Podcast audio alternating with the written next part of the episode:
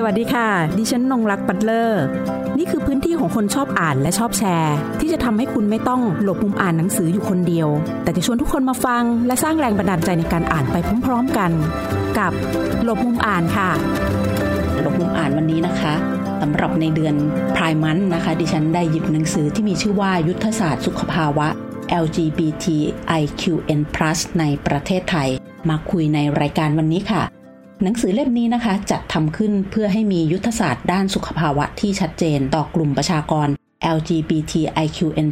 นะคะ โดยเพื่อที่ว่าให้กลุ่มดังกล่าวนี่แหละค่ะได้เข้าถึงสิทธิด้านสุขภาวะอย่างเท่าเทียมและเป็นธรรม เพราะว่าการมีสุขภาวะที่ดีนะคะ เป็นสิทธิและทุกคนมีสิทธิที่จะมีสุขภาวะที่ดีเสมอกันค่ะ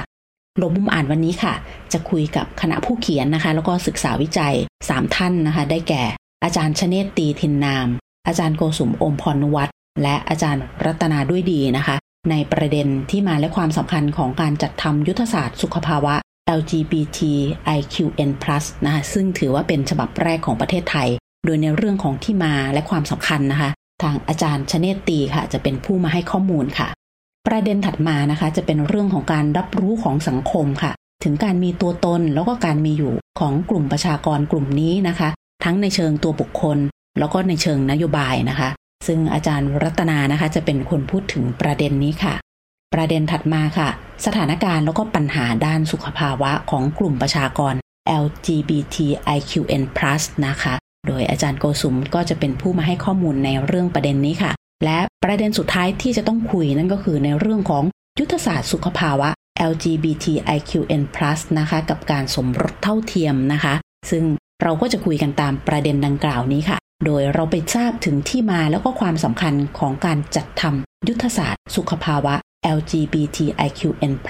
ฉบับแรกของประเทศไทย จากอาจารย์ชเนตตีกันก่อนค่ะ จริงๆ ยุทธศาสตร์สุขภาวะ LGBTIQN+ ในประเทศไทยเนี่ยนะคะเป็นโจทย์วิจัยที่ทางทีมผู้วิจัยเนี่ยได้รับมาจากแหล่งทุนนะคะ ก็คือทางสำนักเก้าของสสส ซึ่งจริงๆแล้วสำนักเก้าเนี่ยก็จะทำงานนะคะด้านสุขภาวะนี่เกี่ยวข้องกับกลุ่มประชากรเฉพาะเนี่ยหลากหลายกลุ่มมากนะคะ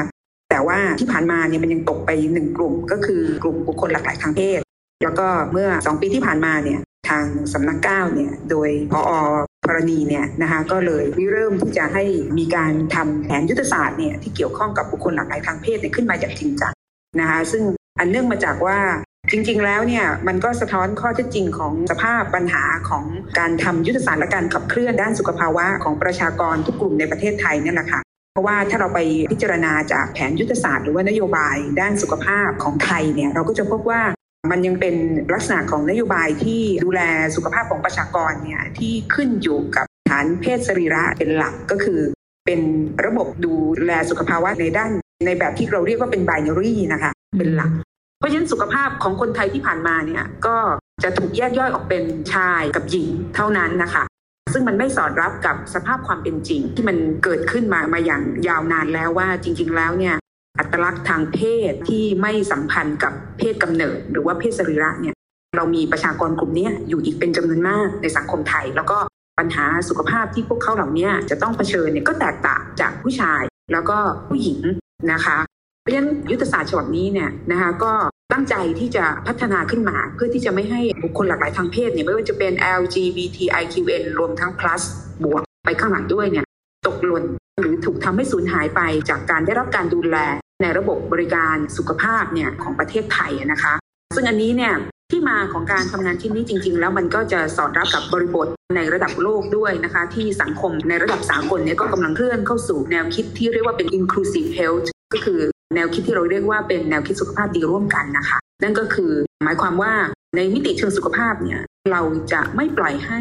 เกิดความเหลื่อมล้ำนะคะในทางสุขภาพเนี่ยให้เกิดขึ้น ซึ่งความเหลื่อมล้ำที่มีต่อประชากรกลุ่มต่างๆ ก็อาจจะทำให้มีประชากรบางกลุ่มหล่นหายไป จากนโยบายสุขภาพนะคะแล้วก็มันก็จะเป็นส่วนหนึ่งของการที่เขาถูกเลือกปฏิบัติถูกตีตราในลักษณะต่างๆ เหล่านี้ด้วยนะคะเพราะฉะนั้นการนับรวมทุกคนเข้ามาอยู่ในแนวคิด inclusive health ก็จะทำให้เราสามารถที่ดูแลประชากรกลุ่มนี้ได้นะครับฉะนั้นมันน่าจะเป็นครั้งแรกในประเทศไทยนะคะที่ยุทธศาสตร์ในลักษณะแบบนี้ที่พยายามรวมบุคคลหลากหลายทางเพศ เอาเข้ามาเป็นส่วนหนึ่ง ในการกำหนดแผนกำหนดนโยบายนะคะแล้วก็กำหนดแนวทางดำเนินงานเนี่ยก็ได้เกิดขึ้นด้วยแนวคิดที่ว่าก็จะไม่มีใครถูกทอดทิ้งอะค่ะแล้วก็ทุกคนจะต้องเข้าถึงสิ่งที่เรียกว่าเป็น health equity นะคะ เรื่องสุขภาพเป็นเรื่องของความเสมอภาคนั่นเองนะคะ ขอบคุณอาจารย์มากเลยนะคะ อาจารย์ได้พูดถึงในเรื่องของการนับรวม แล้วก็เรื่อง inclusive health นะคะ เล่มนี้นะคะเป็นงานวิจัยแล้วก็เป็นหนังสือที่มีการพิมพ์ออกมา ว่าจะเป็นยุทธศาสตร์เกี่ยวกับสุขภาวะเล่มแรกของไทยนะคะที่เกี่ยวกับ LGBTQN+ นะคะทีนี้ในเรื่องของ inclusive คือการนับรวมเนี่ยก็คงต้องมองไปถึงในเรื่องของสังคม แล้วก็การรับรู้ของคนในสังคมด้วยนะคะ ว่ามีส่วนในการที่จะรับรู้เรื่องนี้อย่างไรบ้างต่อบุคคลที่มี เพศสถานะดังกล่าว แล้วก็คนทั่วไปอย่างเงี้ยค่ะ โดยตรงนี้ค่ะอาจารย์รัตนาด้วยดีค่ะ จะเป็นผู้ให้ข้อมูลค่ะ ค่ะสำหรับในส่วนที่เป็นการรับรู้ของสังคมนะคะ ก็คือจริงๆแล้วก็จะมีความเชื่อมโยงจากที่อาจารย์ชนิตีได้พูดก่อนหน้านี้ค่ะ ว่ามันจะเป็นผลจากการที่ไม่ว่าจะเป็นตัวบุคคลธรรมดาในระดับครอบครัว ในสังคมเล็กๆ ที่ทำงานหรือแม้กระทั่งในระดับของนโยบายเนี่ยถ้าเกิดว่าเรามองไม่เห็นความแตกต่าง ไม่เห็นความเฉพาะของพวกเขา หรือเห็นแต่ว่ามองเป็นสิ่งที่แปลกประหลาด มองเป็นสิ่งที่ไม่ปกติ ตรงนี้ส่งผลแบบมาก ๆ เลยสำหรับในส่วนของสุขภาวะของคนที่เป็น LGBTIQN หรือเราเรียกภาษาไทยสั้น ๆ ว่าคนที่มีความหลากหลายทางเพศนะคะ ซึ่งถ้าเราไม่ได้เห็นความเฉพาะตรงนั้น หรือว่าเรามองความเฉพาะเป็นเรื่องที่แปลกออกไปเนี่ยค่ะจะส่งผลในตัวระดับของเฟิร์นจะขอพูดเป็นอย่างนี้ว่า ขอแยกเป็นสองส่วนเนาะว่าในส่วนแรกมันคือในตัวของบุคคลเองยังไม่ต้องไปถึงระดับนโยบาย คือตัวของบุคคลเนี่ยถ้าเรามองในแง่ของสุขภาวะ มันไม่ใช่แค่เรื่องร่างกาย มันไม่ใช่แค่เรื่องสุขภาพ แต่มันหมายถึงเรื่องกายใจจิตวิญญาณ วิถีชีวิต ความภาคภูมิใจในความเป็นมนุษย์ของตัวพวกเขาเอง ซึ่งทั้งหมดเนี้ยคือเราเรียกมันรวมๆเลยว่าสุขภาวะ แล้วก็สิ่งเหล่านี้จะส่งผลต่อในเรื่องของเศรษฐกิจ แล้วก็รวมถึงในในเรื่องของการที่จะมีตัวตนในพื้นที่ที่เขาอยู่ในทุกๆที่ เพราะฉะนั้นการรับรู้ในที่นี้เปิร์นก็อาจจะมองเป็นสองอันก็คือว่า การรับรู้การมีอยู่ของเขาเนี่ยรู้แบบไหน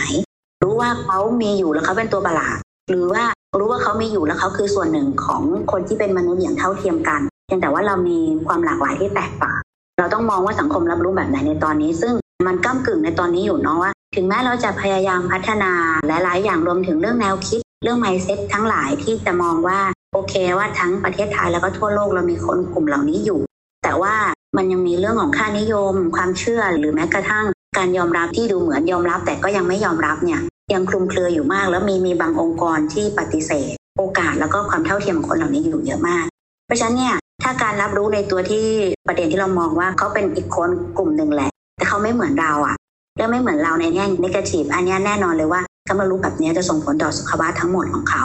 แต่ถ้าเกิดว่าการรับรู้ในส่วนของในแง่บวกอย่างเช่น เรามองว่าเขาคือคนหนึ่งคนที่มีความเป็นมนุษย์อย่างเท่าเทียมกันเพียงแต่ว่าลักษณะเฉพาะไม่ว่าจะเป็นสุขภาพ ไม่ว่าจะเป็นอัตลักษณ์ทางเพศ หรือเป็นวิถีชีวิตที่เขาเลือกด้วยตัวเขาเองเนี่ยเป็นความหลากหลาย แต่ความหลากหลายนั้นไม่ใช่ปัญหาถ้าเรารับรู้แบบนี้ แล้วก็มันเป็นเรื่องปกติของสังคมทั่วโลกด้วยไม่ใช่แค่ประเทศไทย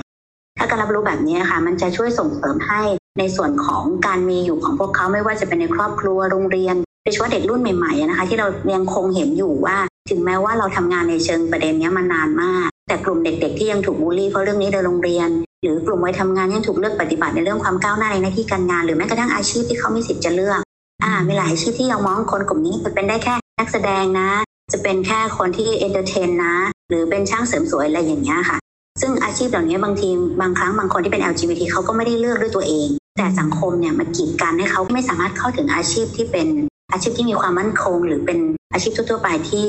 ายหรือหญิงเนี่ยเขาถึงได้ อันนี้คือส่วนหนึ่งที่กระทบต่อเขามาก ๆ เลยนะคะ ทีนี้ถ้ามองข้ามจากระดับตัวบุคคลออกไปเนี่ยค่ะจะเป็นเชิงนโยบาย ซึ่งเชิงนโยบายเนี่ยมันเป็นปัญหาเชิงโครงสร้างเลยว่า พอเรามองไม่เห็นความแตกต่าง ซึ่งความแตกต่างตรงนี้เนี่ยเราก็จะออกนโยบายไม่ว่าจะเป็นปัญหาเป็นนโยบายในเรื่องของปัญหาสุขภาพนะคะ หรือปัญหาอะไรก็แล้วแต่ในเรื่องการศึกษาแม้กระทั่งที่เรากำลังจะคุยในตอนท้าย คืออาจจะเป็นในเรื่องของการสมรสอะไรก็แล้วแต่เนี่ย มันส่งผลต่อสุขภาวะเขาทั้งหมดเลย เพราะว่าเราจะมองไม่เห็นความเป็นคนธรรมดาหรือความเป็นมนุษย์ของเขาเหมือนผู้ชายกับผู้หญิงที่เราเคยชินนะคะ เพราะฉะนั้นเนี่ยความที่จะทำให้เขาสามารถเข้าถึงในเชิงนโยบายมันเป็นเรื่องยากลำบากเพราะทุกคนมองว่าเขาก็เหมือนชายหญิงทั่วๆไปนั่นแหละ เพราะฉะนั้นปัญหาสุขภาพก็ไม่ต่างกัน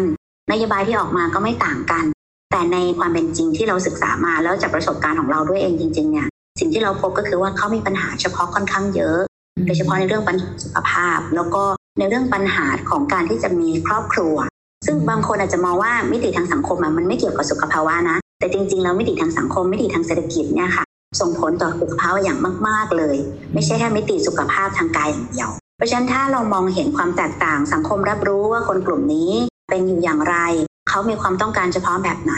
แล้วความเฉพาะตรงนั้นไม่ใช่ปัญหา เพียงแค่เรามีออปชันที่รองรับเขา ยเฉพาะคนที่ทำงานในระบบนะคะในที่อยู่ในเชิงนโยบาย หรืออยู่ในงานบริการต่างๆ มีทุกภาคส่วน ถ้าเรามีตรงนี้ขึ้นมาปุ๊บทุกคนรับรู้ร่วมกันว่าโอเค นี่คือสิ่งที่เป็นปกติในสังคมและเป็นความหลากหลายธรรมดามากๆเลยนะ เพราะฉะนั้นเวลาตัวนโยบายหรือว่าตัวสวัสดิการอะไรออกมาก็แล้วแต่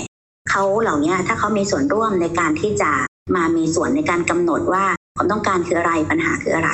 ลักษณะของนโยบายก็จะไม่กีดกันเขาออกไปอย่างเช่นการเข้าถึงฮอร์โมนก็ควรจะอยู่ในสวัสดิการพื้นฐาน หรือแม้กระทั่งในวันลาการทำงาน ที่จะไปเรื่องของการแปลงเพศหรือการดูแลสุขภาพเฉพาะอะไรอย่างเงี้ยค่ะ ก็สามารถที่จะกำหนดไว้ในนโยบายได้เช่นกัน อย่างเช่น อย่างผู้หญิงผู้ชายเนี่ยเราก็จะมีในเรื่องของการลาคลอดการลาบวชซึ่งเพศเป็นตัวกำหนด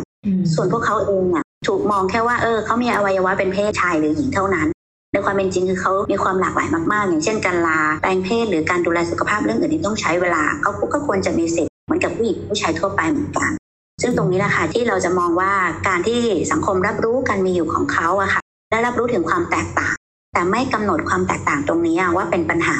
มันก็จะสามารถนำไปสู่นโยบายที่อาจจะมีความหลากหลายขึ้นมา แล้วก็ครอบคลุมถึงคนเหล่านี้ รวมถึงการมีอยู่ของพวกเขาอะค่ะในทุกพื้นที่อย่างที่กล่าวแต่ต้นว่าโรงเรียนนะคะของเด็กและเยาวชนมหาวิทยาลัย ในครอบครัวที่ทำงาน แล้วก็สังคมในภาพใหญ่ที่เราเป็นกันอยู่ด้วยกันเนี่ยค่ะ ก็จะให้ความรู้สึกว่าเออความหลากหลายเนี่ย อาจจะมีมิติอื่นๆ ด้วยเช่นกันโดยเฉพาะในเรื่องของเพศเนี่ยมันควรจะเป็นสิ่งที่ไม่ควรจะเป็นอุปสรรคในการมีชีวิตอยู่ของพวกเขา การพัฒนาคุณภาพชีวิต หรือแม้กระทั่งการดึงศักยภาพของคนเหล่านี้ ให้เข้ามามีส่วนร่วมในการพัฒนาประเทศชาติ ทั้งๆทที่คนเหล่านี้ส่วนใหญ่แล้วมีประสบการณ์ที่หลากหลาย ที่เฉพาะแล้วก็มีศักยภาพกันมากๆในหลายมิติ แต่พอมีนโยบายอะไรต่างๆ ที่เขาเข้าไม่ถึง หรืออาชีพที่ไม่สามารถเข้าถึงได้ มันเลยทำให้คนกลุ่มนี้ไม่มีโอกาสได้โชว์ศักยภาพในเรื่องอื่นๆ และมีการกีดกันเรื่องของการเข้าถึงในแง่ของการเป็นส่วนหนึ่งในการพัฒนาประเทศชาติด้วยถ้าเรามองในภาพใหญ่นะคะ เพราะฉะนั้นการรับรู้การมีอยู่และการนิยาม การมีตัวตน หรือแม้กระทั่งการให้คุณค่าความเป็นมนุษย์ของคนเหล่านี้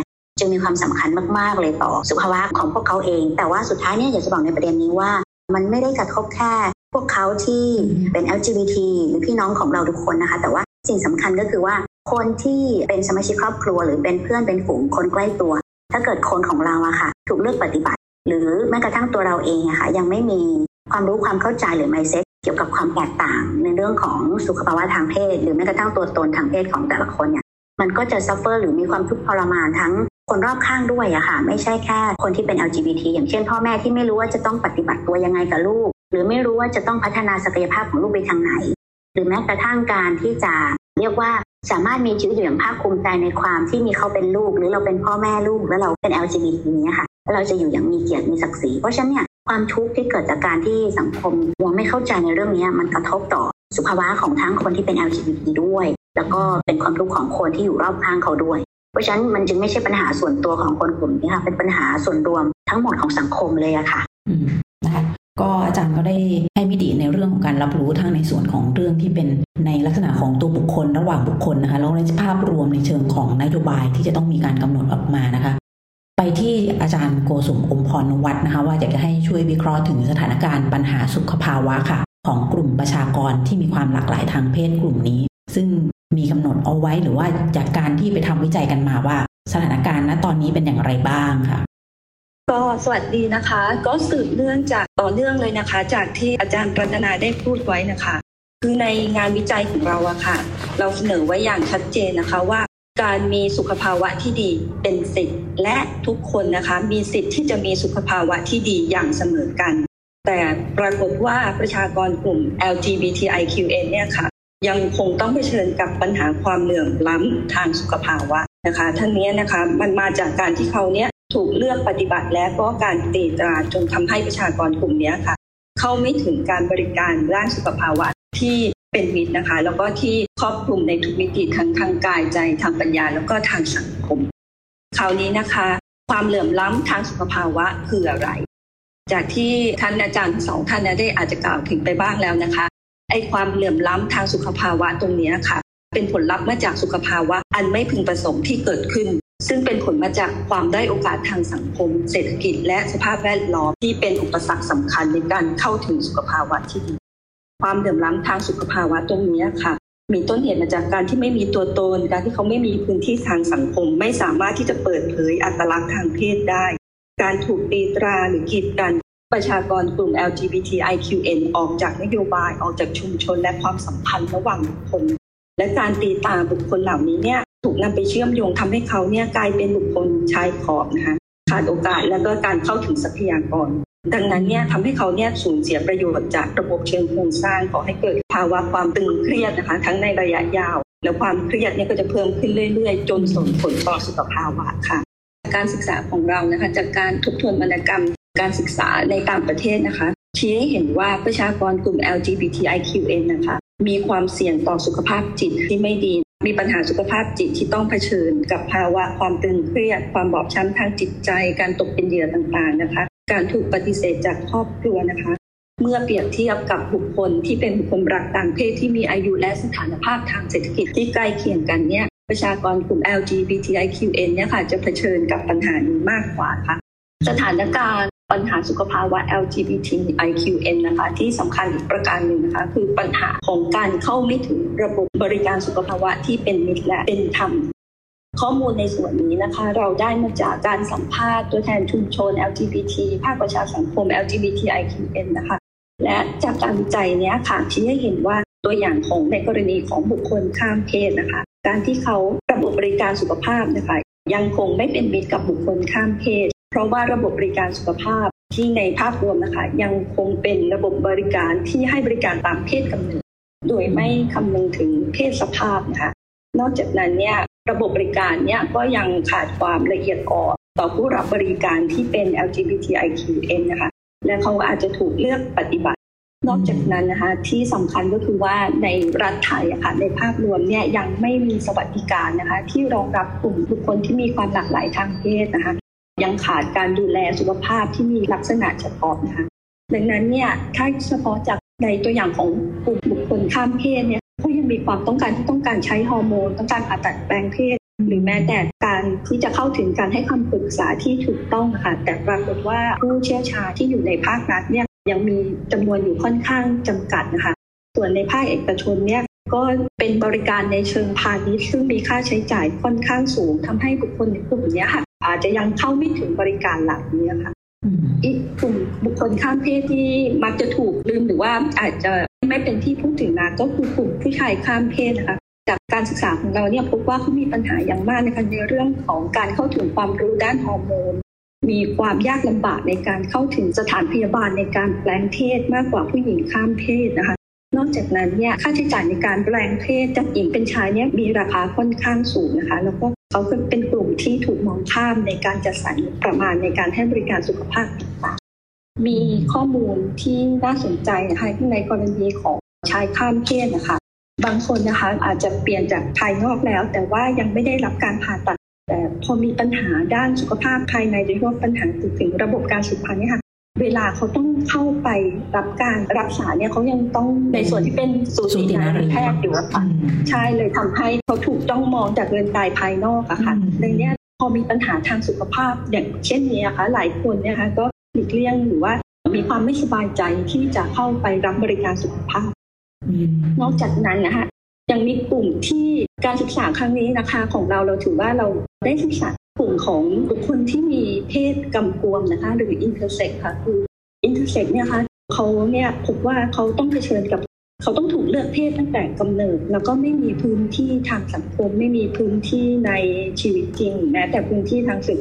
การศึกษาวิจัยนะคะหรือข้อมูลเกี่ยวกับบุคคลที่เป็นคนเพศกำกวมหรือ intersex ในประเทศไทยเนี่ยยังพบว่ามีน้อยมากนะคะ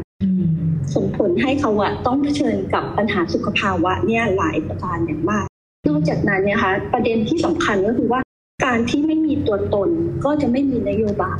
ดังนี้กลุ่มที่มีปัญหาอีกกลุ่มหนึ่งก็คือปัญหาของกลุ่มเคลียร์นะคะเพราะว่ากลุ่มเคลียร์เนี่ยเป็นผู้ที่ไม่นิยามเพศดังนั้นเนี่ยจึงยังไม่มีความชัดเจนในการระบุตัวตน ดังนั้นเนี่ยการที่จะระบุว่าประเด็นปัญหาสุขภาวะที่กลุ่มนี้ต้องเผชิญเนี่ยก็คือยังคงไม่ชัดเจนนะคะแล้วจากนี้นอกจากนั้นเนี่ยยังมีกลุ่มนอมไบนารีนะคะ ที่มักจะถูก สังคมหรือว่าถูกจับยัดใส่ในกล่องเพศของ LGBT อะไรเงี้ยคะรวมไปถึงปัญหาที่เขาต้องเชิญกับการค้นหาตัวตนทางเพศด้วย การที่เขาไม่มีพื้นที่ทางสังคมต่างๆเนี่ยค่ะจึงจำเป็นอย่างยิ่งนะคะ ที่เราจะต้องมีแนวทางในการแก้ปัญหาสุขภาวะหรือมียุทธศาสตร์นะคะ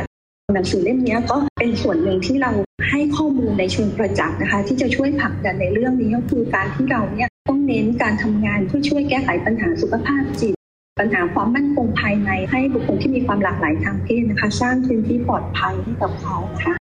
นอกจากนั้นเนี่ยในส่วนของระบบบริการสุขภาวะนะคะ ต้องเน้นที่การสร้างนโยบาย สร้างระเบียบปฏิบัติ และแนวทางการปฏิบัติการทำงาน ด้านการให้บริการสุขภาวะนะคะที่จะทำให้บุคคลที่มีความหลากหลายทางเพศหรือ LGBTIQN เนี่ยค่ะเข้าถึงสิทธิและก็เข้าถึงระบบการบริการค่ะ ดังนั้นเนี่ยการจัดตั้งศูนย์บริการต่างๆเนี่ยควรจะมีความทั่วถึงครอบคลุมอย่างทั่วถึงนะคะ มีที่พักพิงแล้วก็มีระบบที่จะสร้างให้ชุมชนเนี่ยเข้มแข็ง แล้วก็สามารถที่มีระบบบริการสุขภาวะที่กระจายได้อย่างทั่วถึงสำหรับบุคคลที่มีความหลากหลายทางเพศค่ะ ต้องขอบคุณอาจารย์โกสุมพงพรวัฒนะคะ ได้ให้รายละเอียดนะคะ กลุ่มหลากหลายทางเพศต่าง ๆ ว่าสถานการณ์ปัญหาสุขภาวะของเขาในปัจจุบันตอนนี้เนี่ย ต้องเผชิญกับปัญหาอะไรบ้าง เรื่องของการสมรสเท่าเทียมนะคะ ที่จะต้องมาคุยกับประเด็นเรื่องของยุทธศาสตร์สุขภาวะว่ามันมีส่วนในการเกื้อกูลกันในมิติอย่างไรบ้างนะคะ โดยคงต้องให้ทางอาจารย์ชเนตตีนะคะทินนามเป็นผู้ที่แสดงความเห็นก่อน ท่านอื่นๆ สามารถที่จะร่วมแสดงความเห็นได้นะคะอาจารย์ค่ะเพราะกำลังเป็นประเด็นอยู่เลยก็เลยอยากจะทราบในมุมมองของการใช้ในเรื่องของสมรสเท่าเทียมกับยุทธศาสตร์สุขภาวะค่ะ จริงๆ ประเด็นสมรสเท่าเทียมเนี่ยเป็นส่วนหนึ่งนะคะที่ถูกเขียนไว้ในยุทธศาสตร์ฉบับนี้เช่นกันนะคะ จะอยู่ในยุทธศาสตร์ที่1นนะคะที่ว่าด้วยเรื่องของการคุ้มครองสิทธิมนุษยชน และศักดิ์ศรีความเป็นมนุษย์ของ LGBTIQN+ นะคะ เพราะว่ามิติในเรื่องของกฎหมายเนี่ยมันเป็นช่องว่างในเชิงโครงสร้าง แล้วก็มันทำให้เกิดการเลือกปฏิบัตินะคะทำให้เกิดการเลือกปฏิบัติ แล้วก็ทำให้ส่งผลกระทบต่อองค์รวมนะคะ ต่อมิติสุขภาวะต่างๆ เพราะว่า ในสถานภาพความเป็นตัวตนการก่อร่างสร้างครอบครัวอะไรต่างๆนะคะ เพศหนึ่งสามารถที่จะสร้างครอบครัวได้ แต่อีกเพศหนึ่งจะไม่มีตัวตนในทางกฎหมายในแง่ของครอบครัวค่ะ ซึ่งสิ่งเหล่านี้มันบั่นทอนต่อสุขภาพทางด้านจิตใจนะคะเพราะฉะนั้นตอนที่เราร่างยุทธศาสตร์อันนี้นะคะ เราก็ใส่เรื่องของการขอความสนับสนุนให้ทางสสเนี่ยช่วยให้การสนับสนุนภาคีเครือข่ายต่างๆนะคะหากจะมีการผลักดันเรื่องของกฎหมายเกี่ยวกับเรื่องการสมรสเท่าเทียมต่างๆเพราะเราถือว่า การผลักดันอันนี้เนี่ยในยุทธศาสตร์ที่ที่วางไว้ 5 ปีเนี่ยนะคะมันเป็นเรื่องเร่งด่วนที่สามารถทำได้ เพียงแค่เข้าไปสนับสนุน แล้วก็ส่งเสริมให้มันมีกระบวนการเคลื่อนไหวนะคะในการยื่นกฎหมายลักษณะแบบนี้นะคะ เป็นเรื่องเร่งด่วนทีนี้เรื่องของสมรสเท่าเทียมเนี่ยมันอาจจะต้องพูดไปได้อีกนะคะว่า มันเกี่ยวข้องกับเรื่องสุขภาวะยังไง นอกเหนือจากมันเป็นช่องโหว่ในเชิงโครงสร้างในเชิงของระบบกฎหมายที่มันเลือกปฏิบัติ แล้วมันทำให้ชีวิตครอบครัวของคนกลุ่มนี้มันไม่สามารถที่จะเกิดขึ้นและก็ได้รับการยอมรับนะคะ ซึ่งถ้าเราไปดูในรายละเอียดของกฎหมายฉบับนี้เราก็จะพบว่า ถ้าสมมติว่าในวาระต่อๆไปเนี่ยกฎหมายสมรสเท่าเทียมเนี่ยมันได้ผ่านการพิจารณาในท้ายที่สุดแล้วเนี่ยเราก็จะพบว่ามันมีหลายข้อที่เป็นคุณูปการมาก ต่อด้านสุขภาพที่มันมีความชัดเจน นะอย่างเช่นการที่กฎหมายเนี่ยจะมอบโอกาสในการจะตัดสินใจในการเข้ามามีส่วนร่วมในการให้การดูแลรักษาพยาบาลของคู่สมรสนะอย่างเช่น กรณีที่มีคู่สมรสคนหนึ่งเนี่ยประสบอุบัติเหตุอย่างเงี้ยค่ะ แล้วก็หมอเนี่ยอาจจะต้องการการตัดสินใจทันทีอย่างนี้ใช่ไหมคะถ้าสมมติว่าเป็นชายหญิงเนี่ยสามีภรรยาประสบอุบัติเหตุ สามีก็สามารถที่จะไปตัดสินใจเซ็นยินยอมให้มีการผ่าตัดมีการรักษาพยาบาลได้อย่างทันท่วงทีอะไรลักษณะแบบนี้ค่ะ แต่ว่าถ้ากรณีที่เป็นบุคคลหลากหลายทางเพศเนี่ยพอเขาไม่มีตัวตนในทางกฎหมายนะคะ บางทีคนที่เราอยู่ด้วยแบบนี้คือคู่ชีวิตเราอะค่ะ เป็นคนที่อยู่ใกล้ชิดอาจจะสามารถที่จะมาหาเราได้ทันทีที่โรงพยาบาลเวลาเกิดเหตุนี่ค่ะ แต่กลับกลายเป็นว่าก็ไม่มีสิทธิ์ในทางกฎหมายนะคะ ที่จะยินยอมหรือไม่ยินยอมให้มีการรักษาพยาบาลนะคะ ซึ่งบางทีหมอก็อาจจะต้องไปติดต่อญาติพี่น้อง ซึ่งอาจจะไม่ได้ติดต่อกันแล้วอะไรเงี้ยหรือว่าอาจจะใช้ชีวิตต่างคนต่างอยู่รักษาแบบนี้ค่ะ ซึ่งมันอาจจะ ไม่ทันทันการนะคะ ต่อการยื้อชีวิตนะคะ หรือว่าต่อการตัดสินใจในนาทีนั้นเนี่ยนะคะนี่ก็จะเป็นอีกข้อหนึ่งที่แบบชัดเจนนะคะ แล้วก็อีกข้อหนึ่งที่มีการอภิปรายกันมากก็เกี่ยวกับเรื่องของสวัสดิการนะคะนี่โดยเฉพาะยิ่งคู่ชีวิตที่เป็นข้าราชการนะคะ เพราะฉะนั้นถ้าเป็นหญิงชายเนี่ยนะคะถ้าสมรสกับข้าราชการเนี่ยคู่สมรสนี่ก็จะได้สิทธิ์ในการรักษาพยาบาลทันทีนะคะ แต่ว่าถ้าสมมติว่าเป็น LGBT อะไรแบบเนี้ยนะคะก็เข้าไม่ถึงสิทธิ์อันนี้นะคะ แล้วก็ ก่อนหน้านี้ก็มีเคสหลายเคสที่เป็นข่าวขึ้นมานะคะว่าคู่ชีวิตจริงของ LGBT เนี่ยเขาก็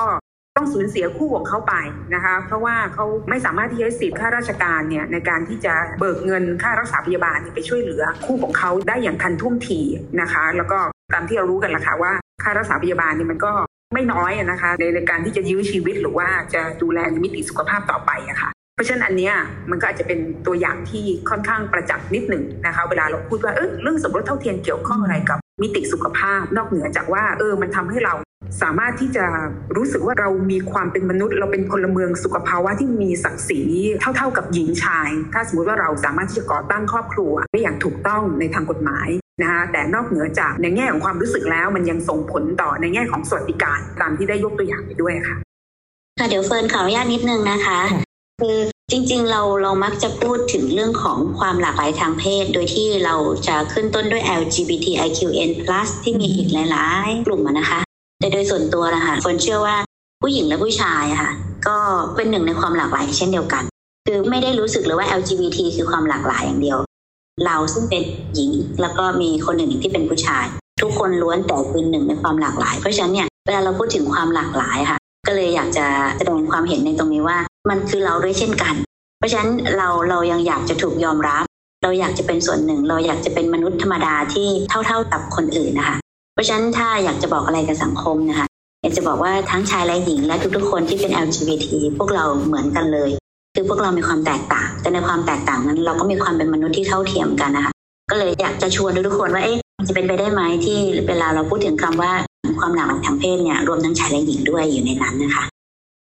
สำหรับหลบมุมอ่านวันนี้นะคะ ต้องขอขอบคุณค่ะ ผู้ร่วมรายการทั้ง 3 ท่านนะคะ ได้แก่อาจารย์ชเนตีทินนาม อาจารย์โกสุมอมพรนวัตและอาจารย์รัตนาด้วยดีนะคะ ที่มาร่วมพูดคุย แล้วก็ได้ทำให้พวกเราได้ทราบถึงการทำงานวิจัยชิ้นนี้ การศึกษางานชิ้นนี้จนออกมาเป็นหนังสือ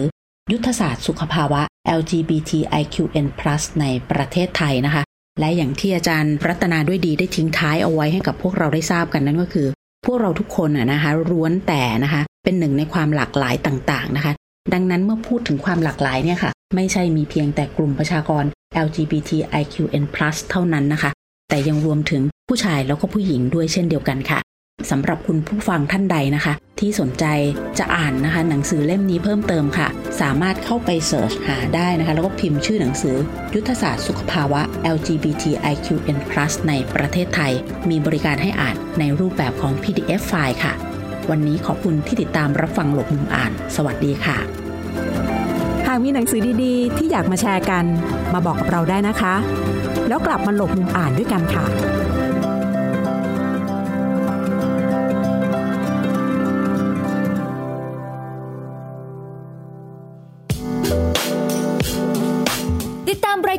างเว็บไซต์และแอปพลิเคชันของไทย PBS Podcast Spotify SoundCloud Google Podcast Apple Podcast และ YouTube Channel Thai PBS Podcast Thai PBS podcast. View the world via the voice.